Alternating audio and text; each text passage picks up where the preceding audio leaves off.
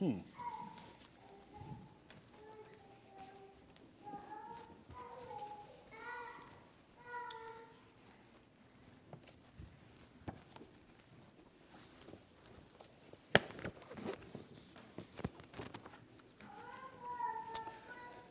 All right, well, if you will take a copy of God's Word and turn to First Timothy chapter three. First Timothy chapter three, we're taking a break this week from our series on Colossians uh, to talk about church officers. If you're using the Pew Bible, you'll find that on page one thousand two hundred sixty-three. And as you're able, if you'll please stand for the reading of God's Word.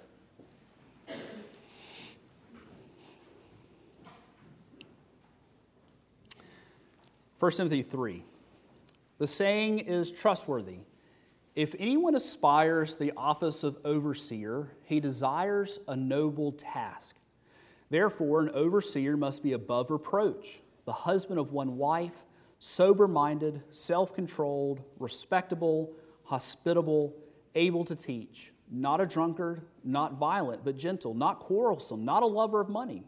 He must manage his own household well, with all dignity, keeping his children submissive. For if someone does not know how to manage his own household, how will he care for God's church? He must not be a recent convert, or he may become puffed up with conceit and fall into the condemnation of the devil. Moreover, he must be well thought of by outsiders, so that he may not fall into disgrace, into a snare of the devil. Deacons likewise must be dignified, not double-tongued, not addicted to much wine, not greedy for dishonest gain. They must hold the mystery of the faith with a clear conscience, and let them also be tested first. Then let them serve as deacons if they prove themselves blameless. Their wives likewise must be dignified, not slanderers, but sober-minded, faithful in all things. Let deacons each be the husband of one wife, managing their children and their households well. For those who serve well as deacons gain a good standing for themselves and also great confidence in the faith that is in Christ Jesus. This is the word of the Lord. Thanks be to God. Let's pray. Father, we thank you for your word and how it directs us in all things that we need for life and godliness. So, Father, as we look at this text uh, and qualifications for elders and deacons, we ask for a great movement of your Spirit. We ask these things in the name of Christ our Lord. Amen. Please be seated. Well, if you're visiting with us today, today is a different kind of sermon. Uh, this is more of a, a teaching, uh, more of a lesson than it is a sermon. And we do this once a year as we begin the officer nomination uh, process. Uh, and so this is a little bit different than it, than it usually is. We're going through the book of Colossians right now, and so we're, we're just taking a break uh, this week, Lord willing. Uh, just to let you know, officer nominations open up today. You'll find the inserts in your bulletins. There's also a stack of them right outside the church office, and there's a green box that you can put them in, or you can put them in the offering plate, or you can bring them by the church, you can email me, or you can uh, mail it in. So there are a lot of great ways to get it uh, to get it to us. You, you have a month. And so please, uh, before you put someone's name in there, uh, just remember that uh, someone has to actually agree to, to be an elder or a deacon. Uh, so please talk to that man first. Uh, and it does take two nominations to be a valid uh, nomination for the, uh, for the, uh, for the office. Um, there will be a six-week training class for those who have not previously been through it, uh, and we will figure out uh, the timing of that and schedule uh, once we see who's nominated um, and, uh, and make that best for everyone. Uh, so, uh, you know, church government is not something that's real exciting to talk about, um, but it is vital. It is vital. Uh, who makes the decisions? Uh, okay, who decides what's taught? Um, who decides how we do baptism? Uh, what, is it, what are the qualifications to be a member of the church? What does it mean to be a member of the church? How do we decide what is taught in Sunday schools and, and who teaches?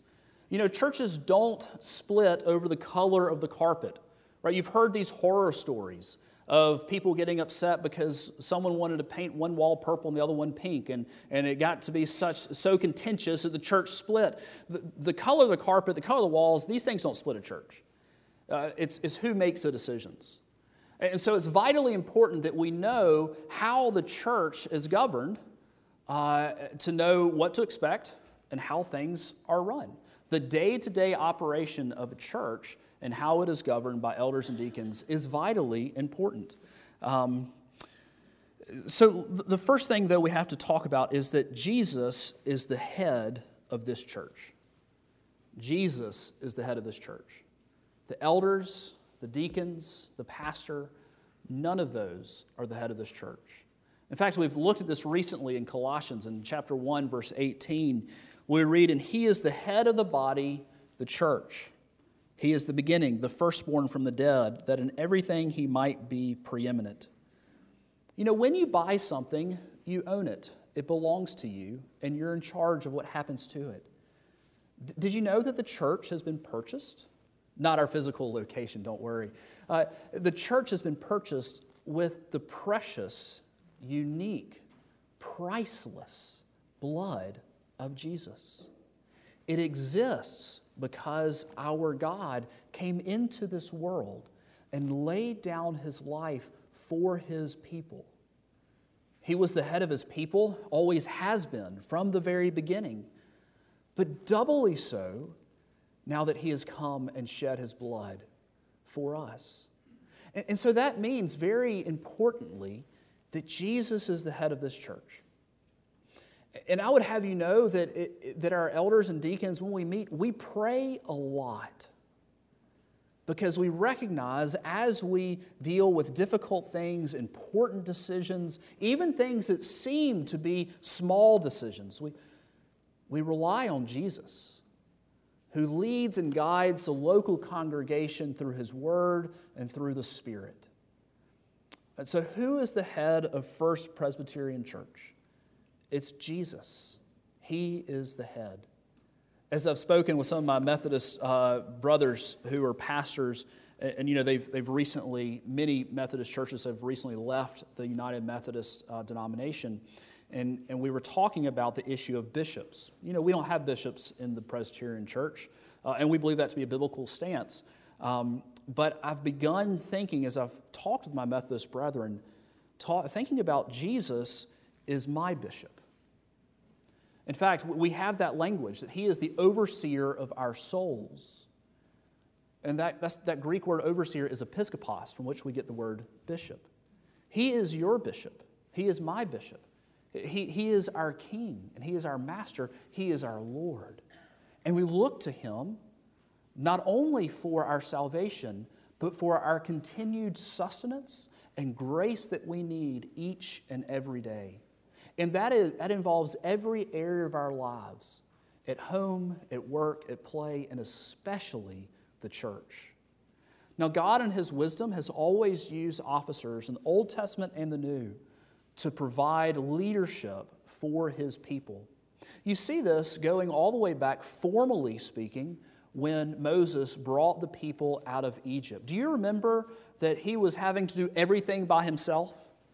And his father-in-law, a very godly man, shows up, Jethro, and says, "Hey, look, you dummy, this is not good. You can't do it. You can't do all of this on your own." And so there was a whole structure that was built within the people of God to provide leadership at different levels. Now, this was really nothing new. It formalized what was already there. There were already elders within the tribes of Israel. So the church has always been led by elders. What is an elder? Uh, it is primarily to the elders that God has entrusted the spiritual leadership of the church. It is primarily to the elders that Christ has entrusted the spiritual leadership of the church. Now, there are two types of elders. You have teaching elders and ruling elders. Uh, all of the elders in our congregation that come from this congregation, Uh, the ones that you will see uh, serving communion today, they are ruling elders. Uh, they're, the other kind of elder is a teaching elder, and I'm a teaching elder. A teaching elder is simply someone uh, who has been to seminary and ordained by presbytery, uh, which is the next level of government in our denomination, uh, to teach and to preach. I can administer the sacraments, uh, and I've been called as pastor. But there's something very important that you need to know, that ruling elders and teaching elders have the exact same authority. The exact same authority. So just because I've been to seminary doesn't mean I have any more authority than our very godly ruling elders. And I'm very grateful for that because I'm thirty-eight. Some of these men have been elders longer than I've been alive. I don't mean that as a, hey, they're old kind of statement. Uh, I mean that as praise Jesus that we have men who have been serving the Lord our God in that office for that long. So that when we come together prayerfully, seeking the Lord through His Word and by His Spirit, we can make wise decisions. Now, uh, we don't always get it right, right? Jesus is the head of the church. He's the only one who is perfect. But we seek to do that which God desires for us. So, so what does an elder do? Is the session. The session is the, the uh, current body of elders uh, who have been elected uh, to, to govern. What is our role as, as the session? The first is to shepherd the flock. Shepherd the flock. That is our primary role, to shepherd the flock. Um, now, we might also call that pastoring. Uh, we don't have one pastor, though that is my title. Uh, currently, we have seven pastors. We have six ruling elders and then one teaching elder. And collectively, we have been tasked by God to shepherd, to pastor the congregation. That is to seek your welfare. That is to make sure that you are fed spiritually. And that when you have hard times or, or you're struggling, that, that we get to come alongside and love on you and help you through that season. That's what it means to pastor. That's what it means to be a ruling elder. Um, the, uh, elders are also called to oversee the flock. Oversee the flock. This refers to uh, the, the session's role of organizational and administrative tasks. I, I don't like administration, uh, and yet I have to do a lot of it. Uh, and, and that's just part of the call of being an elder, is scheduling things and deciding when things are taught. Uh, you know, we have a, we've just finished a new members class, and we're about to start a communicants class. That's, that's part of the role of the session, to make sure those things are going on. Third, uh, elders are called to guard the flock. Guard the flock. You know, the ruling elders especially are in charge of what is preached from this pulpit. Uh, th- I, they are the ones who have to make sure that this pulpit, uh, that the, the Word of God is preached from it. Uh, to make sure that heresy is not proclaimed from the pulpit or in Sunday school classes or in our Bible studies, and to protect the congregation from wolves that would come in. Jesus is real clear on this. He says, watch out for that. It's going to happen. And that's the role, one of the roles of the elders. Finally, the role of the elders, one of the roles of the elders is to be an example to the flock. You know, it is said by many that as goes the officers of the church, so goes the church. As go the officers, so goes the church. Uh, it is our role as, as elders uh, to set an example in holiness and zeal and purity and in, in zeal for evangelism, reaching the lost. So it is an incredibly high calling to be an elder or a deacon. They, they both have very uh, high callings. Uh, but that's what an elder is called to do. So, so who might be the man who is called to this? First, you must know, as you think through men whom you would nominate to the office of elder or deacon, if you find the perfect one, run, okay? Uh, because no one fully and perfectly fits the qualifications. Um, Jesus does. Let me back that up. Besides Jesus, no one uh, fully uh, fits all the qualifications. But I will say that does not mean that there's not an incredibly high standard for those who would seek to serve the Lord in ordained ministry as an elder or deacon. I don't want to remove the tension because Scripture's really clear about the standard, the, the, the high calling for elders and deacons alike. So I'm going to refer to these things in categories for time's sake rather than hitting every individual one. I do refer you, though, there's a handout. Uh, it's yellow this year, and it's right outside uh, the church office door with all the qualifications for elders and deacons. And feel free to grab one on the way out. The first about an, for an elder is he must be a man above reproach. A man above reproach. That's not a, a phrase that we use very much anymore. Uh, so what does it mean? It basically means, okay, if you were to ask this man's neighbor or his friend or put up a billboard and say, what do you know about this guy? Good guy, bad guy? Uh, is he a high man of, char- of character or not? That's kind of what of being above reproach means. Uh, that someone might say, yeah, he, you know, he he's one time he you know got mad at me, but he came back and apologized. You know, that was really great. I mean, he yeah, he has his faults. So, man, that guy just loves Jesus. The, the, that's what it means to be above reproach. As such, he can't be a recent convert. That means he's he's walked with Jesus for a while, well thought of by outsiders and respectable by the community. Is he respected by the community at large? Or, or would someone say, whoa, that person's an elder or deacon at your church? I don't know about that. That would be that would not be a good thing to hear. Uh, so think through those things. The second, though, is a, is, is a man with godly relationships. You know, being an elder, uh, being a pastor, and, by the way, a deacon, um, it's a highly relational calling as you're dealing with people. Uh, is this man someone who has an established track record of having good and godly relationships with people? And at the very top of the list, if he is married, you don't have to be married to be an elder or deacon. If you're married, then it must be a man who has managed his household well. Verses four and five of our text says, he must manage his own household well, with all dignity, keeping his children submissive. For if someone does not know how to manage his own household, how will he care for God's church? So we might ask some questions. Are his children believers if they're still in the home? Are they believers? Um, Titus one asks this question, are, are, are his children free from the charge of debauchery? But, but of all, most important when it comes to relationships, if he's married, is he a one-woman man? Is he committed to his wife?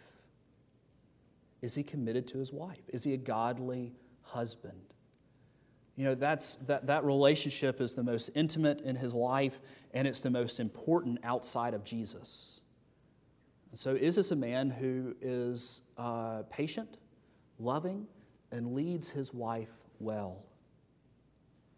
All right, the, uh, kind of another umbrella is a man of, of blameless conduct, blameless conduct.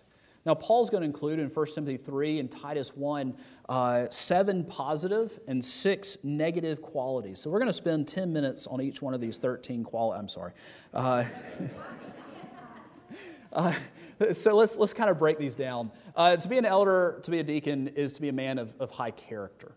Not perfect, but of high character. Um, let's talk about the positive ones quickly. He, is he sober-minded and self-controlled? Let me say that, you know, anytime that you get people together, a session or the diaconate, and you talk about difficult things, not everybody's going to agree, and that's okay. In fact, when we don't agree as elders and deacons, it, it honestly will lead often to a better outcome than we thought when we first came together, because it forces us to stop and to listen to each other and pray for God's guidance. Uh, and come to consensus. But a man must be self-controlled, and he must be sober-minded uh, and disciplined and gentle if those conversations are going to go well. Uh, that's vitally important. And as he seeks to minister to the congregation, is he a lover of good? Does he call good good and evil evil? Is he upright and just? Is he holy and devout? Let me just summarize all those sayings to say, is he walking with Jesus? Is this man walking with Jesus? An elder is especially called to point people to Jesus. And if an elder is not uh, seeking Jesus, he won't be able to point to Jesus. So look for a man who has a deep walk with the Lord uh, to nominate. Negatively, Paul says he can't be violent, a lover of money, an arrogant man, quick-tempered or quarrelsome, and you can't be a drunkard.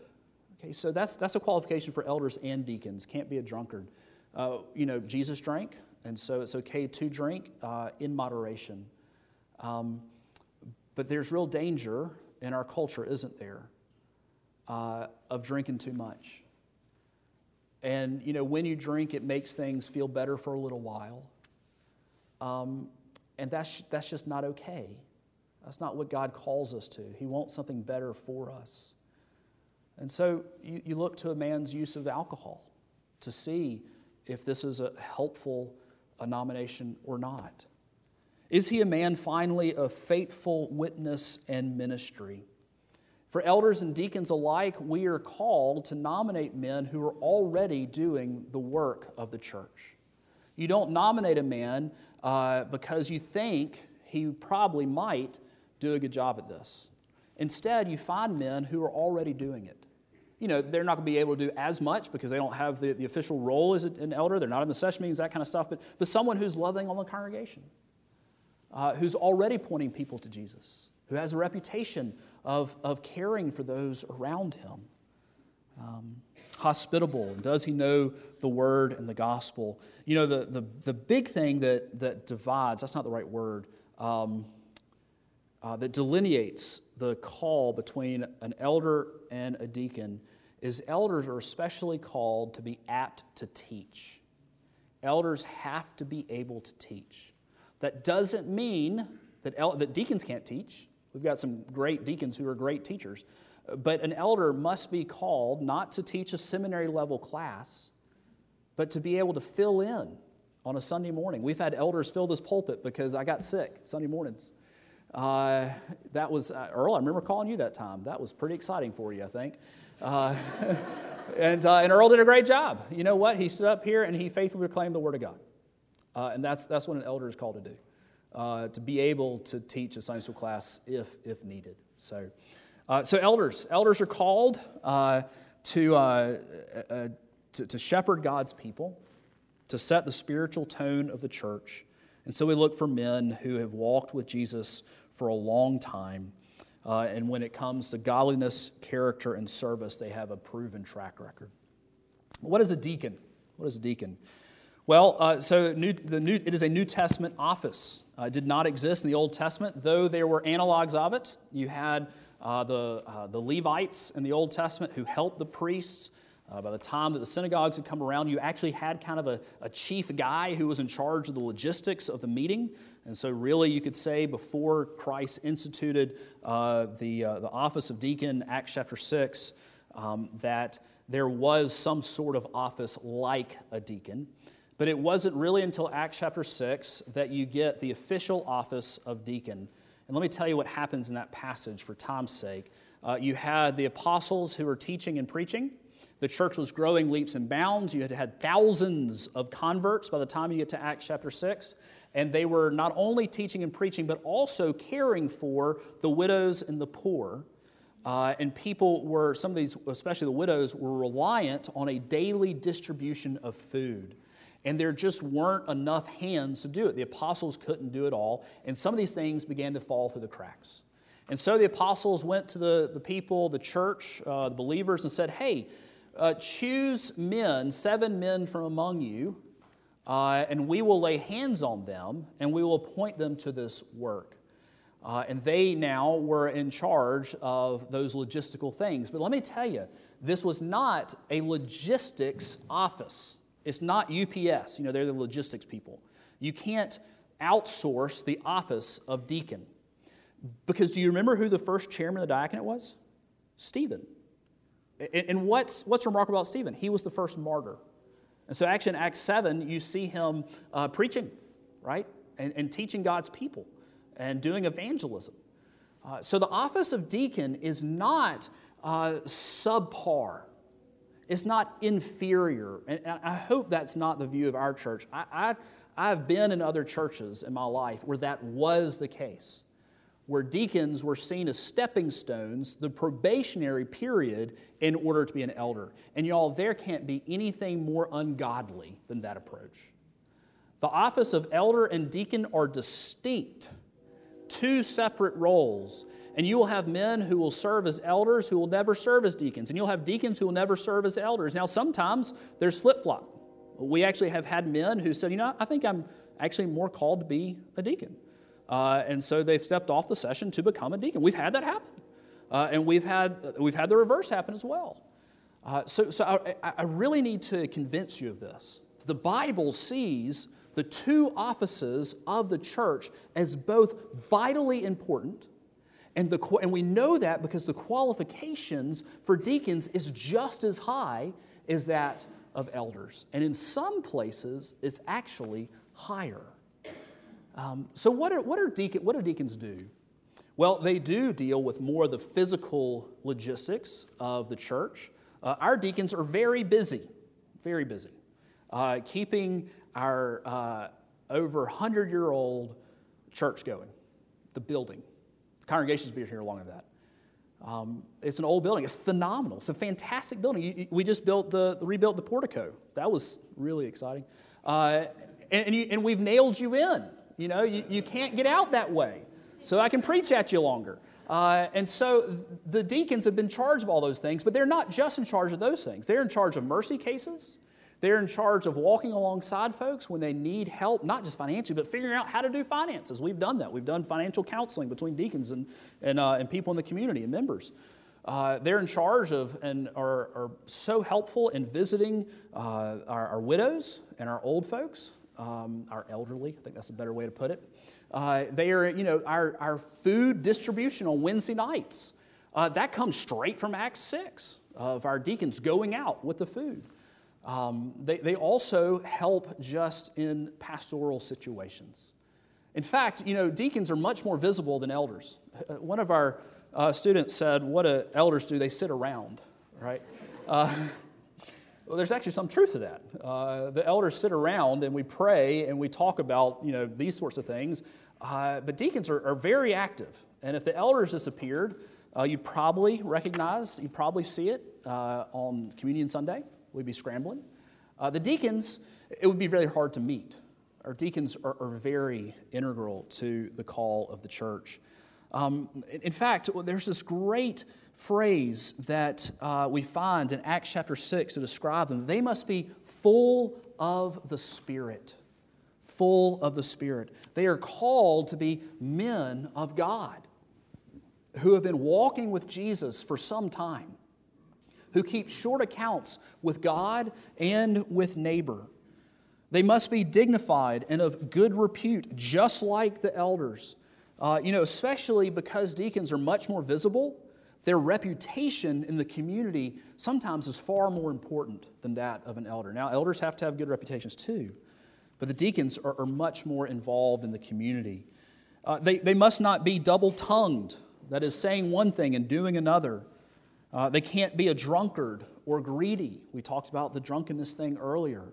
Um, men of God, they are called to seek the Lord and therefore be filled with the Spirit, full of wisdom, uh, and holding fast to the mystery of the faith.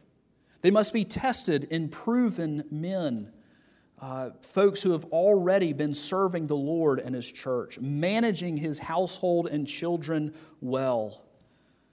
He must have a deep walk with the Lord, uh, especially in the area of walking with his wife. He, they must have a, a healthy marriage, a healthy relationship. And in First Timothy three eleven, we see that their wives must be believers as well. Their wives likewise must be dignified, not slanderers, but sober-minded, faithful in all things. That applies to, to elders as well. A godly marriage, uh, that...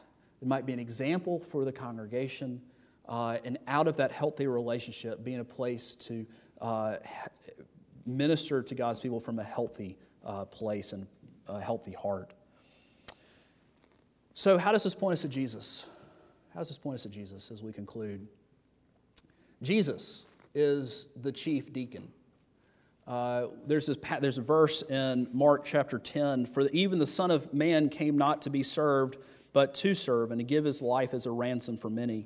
Let me tell you what the Greek says. "For even the Son of Man came not to be deaconed," that, that's the word, deacon, uh, "but to deacon and to give his life as a ransom for many." He came to serve. He came to serve. And he is the great shepherd. He is the great elder of the sheep. And so elders and deacons, we are called to serve our chief deacon, our chief shepherd, our chief pastor, as under-shepherds, as under-deacons, uh, as we minister to God's people, always proclaiming the one who came and died for us that we might have life. You know, we are about expanding the kingdom of God, not the kingdom of First Presbyterian Church, not the kingdom of our own little hearts, but pointing people to the Lord, for outside of him there is no hope, but there is hope in Jesus. Let's pray. Our Father and our God, we uh, we pray for this process now of nominations and electing and choosing officers. Oh, Lord God, please superintend this process. Uh, bless us with great elders and deacons. We pray these things in the name of Christ. Amen.